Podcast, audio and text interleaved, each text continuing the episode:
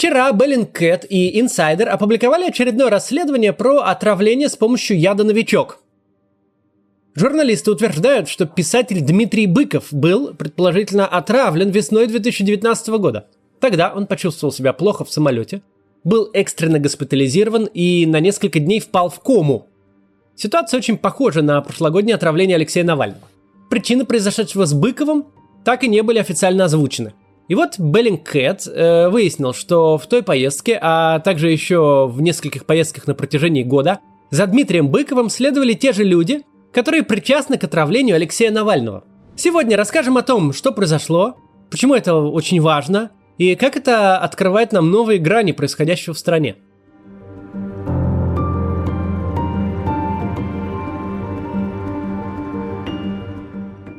Еще в прошлом декабре, когда были опубликованы все детали отравления Алексея Навального, массив данных о перемещении спецгруппы отравителей уже недвусмысленно намекал, что Алексей отнюдь не единственная жертва, что он стал жертвой прекрасно отлаженного механизма политических покушений. Просто не каждый случай привлекает такое внимание, и не каждый раз на заключение о подскочившем или упавшем сахаре в крови есть опровержение от клиники Шарите – Среди потенциальных операций государственных отравителей тогда назывались многие подозрительные смерти и внезапное ухудшение состояния здоровья сравнительно молодых людей. Среди них был и Дмитрий Быков. 52-летнему Быкову в апреле 2019 года становится резко плохо во время перелета между Екатеринбургом и Уфой. Он пять дней находился в медикаментозной коме, после чего очень долго приходил в себя. В момент события это не вызвало особых подозрений. Мужчина на шестом десятке лет с несколькими хроническими заболеваниями в анамнезе – это совсем не то же самое, что подтянутый политик чуть за 40. Энцефалопатия на фоне сахарного диабета – так звучал предварительный диагноз медиков, что не вызвало вопросов. Это выглядело вполне правдоподобно не только для сторонних наблюдателей, друзей и семьи, но и для самого Быкова.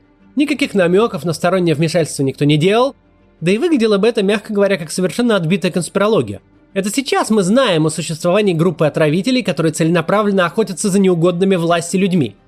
А попробуй вы предположить что-то подобное тогда, любой вменяемый собеседник счел бы вас сумасшедшим. Но уже в конце 2020 года, когда отпали все сомнения в отравлении Алексея Навального, инцидент с Быковым на... называли в ряду других возможных покушений, совершенных той же группой. Что все еще звучало не слишком правдоподобно. Быков – яркий критик путинского режима. Но он не действующий политик. Он никуда не баллотируется, не создает свою партию. Он пишет стихи, книги, ездит с лекциями про литературу, а не про политику. Да, ведет собственную передачу на «Эхо Москвы», где дает уже политические комментарии, но даже среди спикеров этой радиостанции он в этом вопросе далеко не самый заметный ведущий.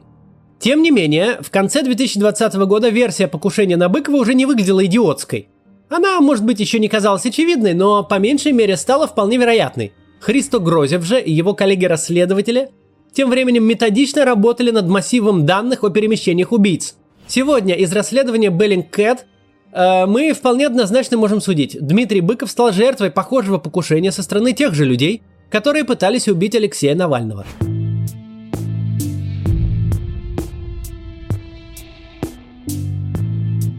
Сначала скажу пару слов о том, кто такой Дмитрий Быков – если вдруг моя аудитория его не очень хорошо знает.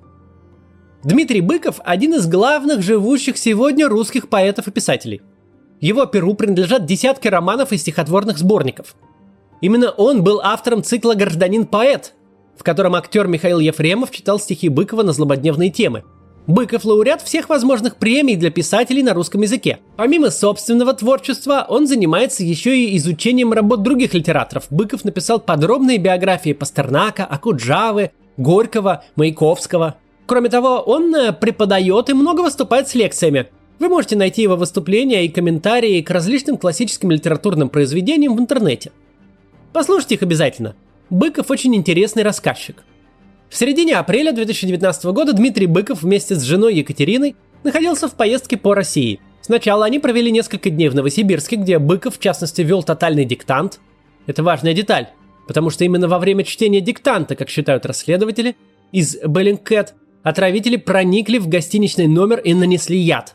Из Новосибирска Быков прилетел в Екатеринбург, выступил там с лекциями и на следующее утро отправился в Уфу. Ему стало плохо уже во время взлета, начались рвота, обильное выделение пота, затрудненное дыхание. Как Алексей Навальный, Быков лег на какое-то время между рядами сидений самолета, потому что ему от этого становилось легче. Симптомы у Быкова и Навального действительно были очень похожи, хотя писатель перенес полет немного легче. Он оставался в сознании до самой посадки, мог разговаривать с окружающими и даже шутить. В Уфе Дмитрия экстренно госпитализировали и ввели в медикаментозную кому. Первоначально врачи подозревали инсульт, затем стали говорить о гипергликемии на фоне диабета. Если помните, у Навального тоже подозревали диабет. Очень похожи оказались и результаты их анализов. Через несколько дней Быкова перевезли на лечение в Москву. Как и в случае с Навальным, забрать пациента из региональной больницы было делом непростым. Главный редактор «Новой газеты» Дмитрий Муратов нашел самолет, однако врачи сначала отказывались согласовать перелет, ссылаясь на нетранспортабельность пациента, и только настойчивость Муратова позволила все-таки перевести Быкова в столицу. В конце апреля его выписали из больницы. Окончательный диагноз так и не был поставлен. Сам Быков в одном из интервью тогда сказал, «Если бы они хотели меня отравить, они бы смогли это сделать. Я думаю, это или пищевое отравление, или инфекция. Врачи этого тоже не исключают. Человек может или съесть какую-то дрянь, или воздушно-капельным путем ее подцепить, но видеть здесь какие-то злодейские умыслы я э, никак не могу. Увы, расследование Беллингкэт говорит нам, что Дмитрий Львович ошибся. По данным журналистов, за Быковым по пятам следовала группа убийц. В нее входили химики из НИИ-2, того самого института криминалистики, который занимается ядами, и сотрудники службы по защите конституционного строя ФСБ. По защите конституционного строя. 20 мая 18 года Дмитрий Быков вылетел из Москвы в Уфу. Он там выступал с лекцией для детей про Карлсона. Вместе с ним в башкирскую столицу отправились и э, известные нам по кейсу Алексея Навального люди, э, которые работали во всех организациях. Причем они летели на одном рейсе с Быковым. Видимо, расслабились и решили, что писатель-то уж точно их не заметят э, за собой, значит, следящими. Впрочем, больше таких вольностей они себе не позволяли. В следующий раз предполагаемые отравители отправились за Быковым в Ростов. Это случилось в ноябре 2018 года. На следующий день и Быков, и ФСБшники вернулись в Москву. В начале апреля 2019 года Быков вновь полетел в Ростов, и предполагаемые отравители отправились вслед за ним. И, наконец, утром 13 апреля Быков прибыл в Новосибирск, его туда пригласили, чтобы прочитать текст тотального диктанта. Поездка не очень укладывалась в график Дмитрия, однако организаторы настаивали на его приезде и даже предложили оплатить билеты в бизнес-классе. Также именно организаторы выбрали для Быкова и его жены отель «Домина», недалеко от здания, где проходил диктант. Интересно, что именно в этот отель полутора годами позже, в августе 2020 года, по первоначальному плану должна была заселиться сотрудница ФБК Мария Певчих во время той самой поездки, когда был отравлен Алексей Навальный. Перед Томском он побывал как раз в Новосибирске. Мария Певчих прибыла в город на день раньше Алексея и уже в аэропорту заметила за собой слежку, а потом увидела своих преследователей в холле гостиницы. Зайдя в номер, Мария обнаружила, что э, у этого номера общий балкон с соседним. Тогда она попросила переселить ее в другой номер, но администрация отказалась, хотя гостиница была пуста. В общем, э, все эти странности показались ей подозрительными, и она молча покинула гостиницу через черный ход – по данным расследования, один из отравителей Навального в тот день находился вблизи отеля Домина. Об этом говорят э, биллинги его мобильного телефона. К моменту приезда Дмитрия Быкова ФСБшники уже были в Новосибирске. Они прибыли туда днем ранее. Это был все тот же человек, который знаком по случаю с Навальным, но вместе с ним в этот раз, по данным журналистов, прибыл еще один фигурант расследования про отравление Навального. Этот вот э, фигурант работает в том самом НИИ-2 и постоянно созванивается с э, сотрудниками центра «Сигнал», который, по данным Bellingcat, занимается нервно-паралитическими веществами. В телефонных книгах пользователей мобильной связи этот человек записан как Иван Доктор. В общем, это не просто какой-то агент наружного наблюдения, а человек вполне конкретной специализации. Ситуация, описывают в расследовании, была идеальной для покушения. Днем 13 апреля Дмитрий и Екатерина отправились на тотальный диктант – Мероприятие транслировалось в прямом эфире, и это гарантировало, что Быков не появится внезапно на пороге номера, когда там наносится яд. Точно неизвестно, каким образом отравители попали в номер. По словам расследователей, это невозможно было сделать без содействия персонала гостиницы, однако руководство отеля отказалось от комментариев. Быков и его жена вернулись в гостиницу только около шести вечера. И если кто-то хотел провернуть какие-то манипуляции в их номере, времени для этого было более чем достаточно. Тем же вечером Э, два предполагаемых отравителя купили билеты в Москву и следующим же утром вернулись в столицу. Если, как и в случае с Навальным, отравители нанесли яд на какой-то предмет одежды Быкова, то надел на этот предмет не сразу. На следующий день, 14 апреля, Дмитрий прекрасно себя чувствовал и участвовал в нескольких мероприятиях. Все в порядке с ним было и 15 апреля. В тот день они с женой прибыли в Екатеринбург. А вот на следующее утро, 16 апреля, во время полета в Уфу, Быкову внезапно стало плохо. Об обстоятельствах этого я уже рассказал в первой части ролика. По предположению журналистов Bellingcat, яд мог быть нанесен на футболку Быкова, которая находилась в его номере. Видимо, вплоть до утра 16 апреля она продолжала лежать в чемодане, и перед отъездом в Уфу Дмитрий эту футболку надел. Симптомы отравления, как и в случае с Навальным, проявились через 2-2,5 часа. Косвенным подтверждением этому стал тот факт, что на спине Быкова врачи позже обнаруживали малиновое пятно размером с кулак. Кожа в этом месте шелушилась, покрывалась корочками и зудела.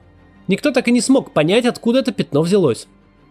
По мнению специалистов, сам по себе новичок такого пятна оставить не мог, однако в яд могли быть добавлены какие-то вспомогательные вещества.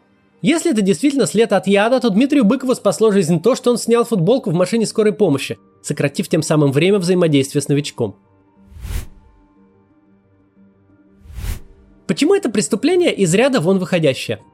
Ведь мы же не впервые слышим про отравление новичком. Совершено уже не одно покушение. Среди жертв были оппозиционные политики, как Алексей Навальный и Владимир Карамурза. Были провластно настроенные люди, как Никита Исаев. Были общественные активисты и правозащитники. И здесь мы еще раз возвращаемся к тому, кто такой Дмитрий Быков. Он писатель. Да, оппозиционно настроенный, не любящий Путина и не пытающийся это скрыть. Быков ходит на митинги, иногда со смешными и обидными для властей плакатами. Но это отнюдь не главное, чем он занимается. Дмитрий Быков не политик, он никогда никуда не баллотировался и даже не заикался об этом. Его профессия – это литература. Можно найти какую-то извращенную людоедскую, даже чекистскую, но все-таки логику в предыдущих отравлениях, про которые нам стало известно за последний год. Алексей Навальный – главный оппозиционный политик, Владимир Карамурза лоббист западных санкций, санкций против путинского окружения, Никита Исаев, вероятно, пал жертвой каких-то внутриэлитных разборок. Но в отравлении Быкова нет вообще никакой логики. И его очень сложно объяснить даже в нашей нынешней системе координат. Пытаться убить человека, который, возможно, лучше всех в мире сегодня пишет стихи и прозу на русском языке, это просто за пределами чего-то, что можно себе вообразить. На подобное не решалась даже тоталитарная советская власть. Писателям, не желавшим воспевать социалистический рай, в СССР жилось, конечно, нелегко. Из пяти наших нобелевских лауреатов по литературе обласкан властями был только один Шолохов. Но никто не пытался убивать поэтов, причем тайком, отравив их химическим боевым веществом. Да, сталинские репрессии косили всех без разбора, не делая скидку на профессию или происхождение. Однако за их пределами писателям не грозила смерть только лишь за то, что они пишут – не хватит пальцев на руках, чтобы перечислить высланных из СССР писателей. Бродский, Солженицын, Довлатов, Аксенов, Войнович. Однако все они остались живы, продолжали писать, и сегодня мы можем читать их произведения на русском языке, пусть даже и написанные в эмиграции. Ну а к Быкову у путинских властей внешне даже и претензий никаких нет. Он спокойно ездит с лекциями и выступлениями по России и за границу. Его книги регулярно выходят в крупнейших издательствах. Он ведет передачу на Эхе Москвы, колонки в нескольких печатных изданиях, побеждает на литературных конкурсах. Конечно, невозможно представить себе вручение Быкову госнаграды в Кремле или показовое выступление на Первом канале.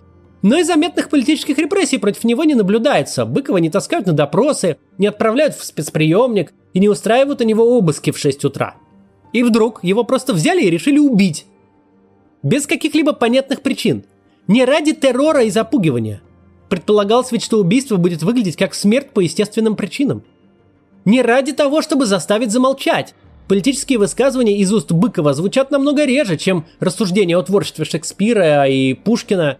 Да и слышат эти высказывания довольно небольшое количество людей. Показаться, что Быков имеет какое-то влияние на общественно-политическую жизнь в России может только потомственному интеллигенту, живущему недалеко от Садового кольца. Мы можем лишь гадать о причинах отравления Быкова. Но понятно одно – Люди, готовые ради каких-то своих целей применить боевое химическое вещество против своих политических соперников и даже просто против не очень лояльно настроенных поэтов и вообще против кого угодно, не должны управлять Россией. До завтра.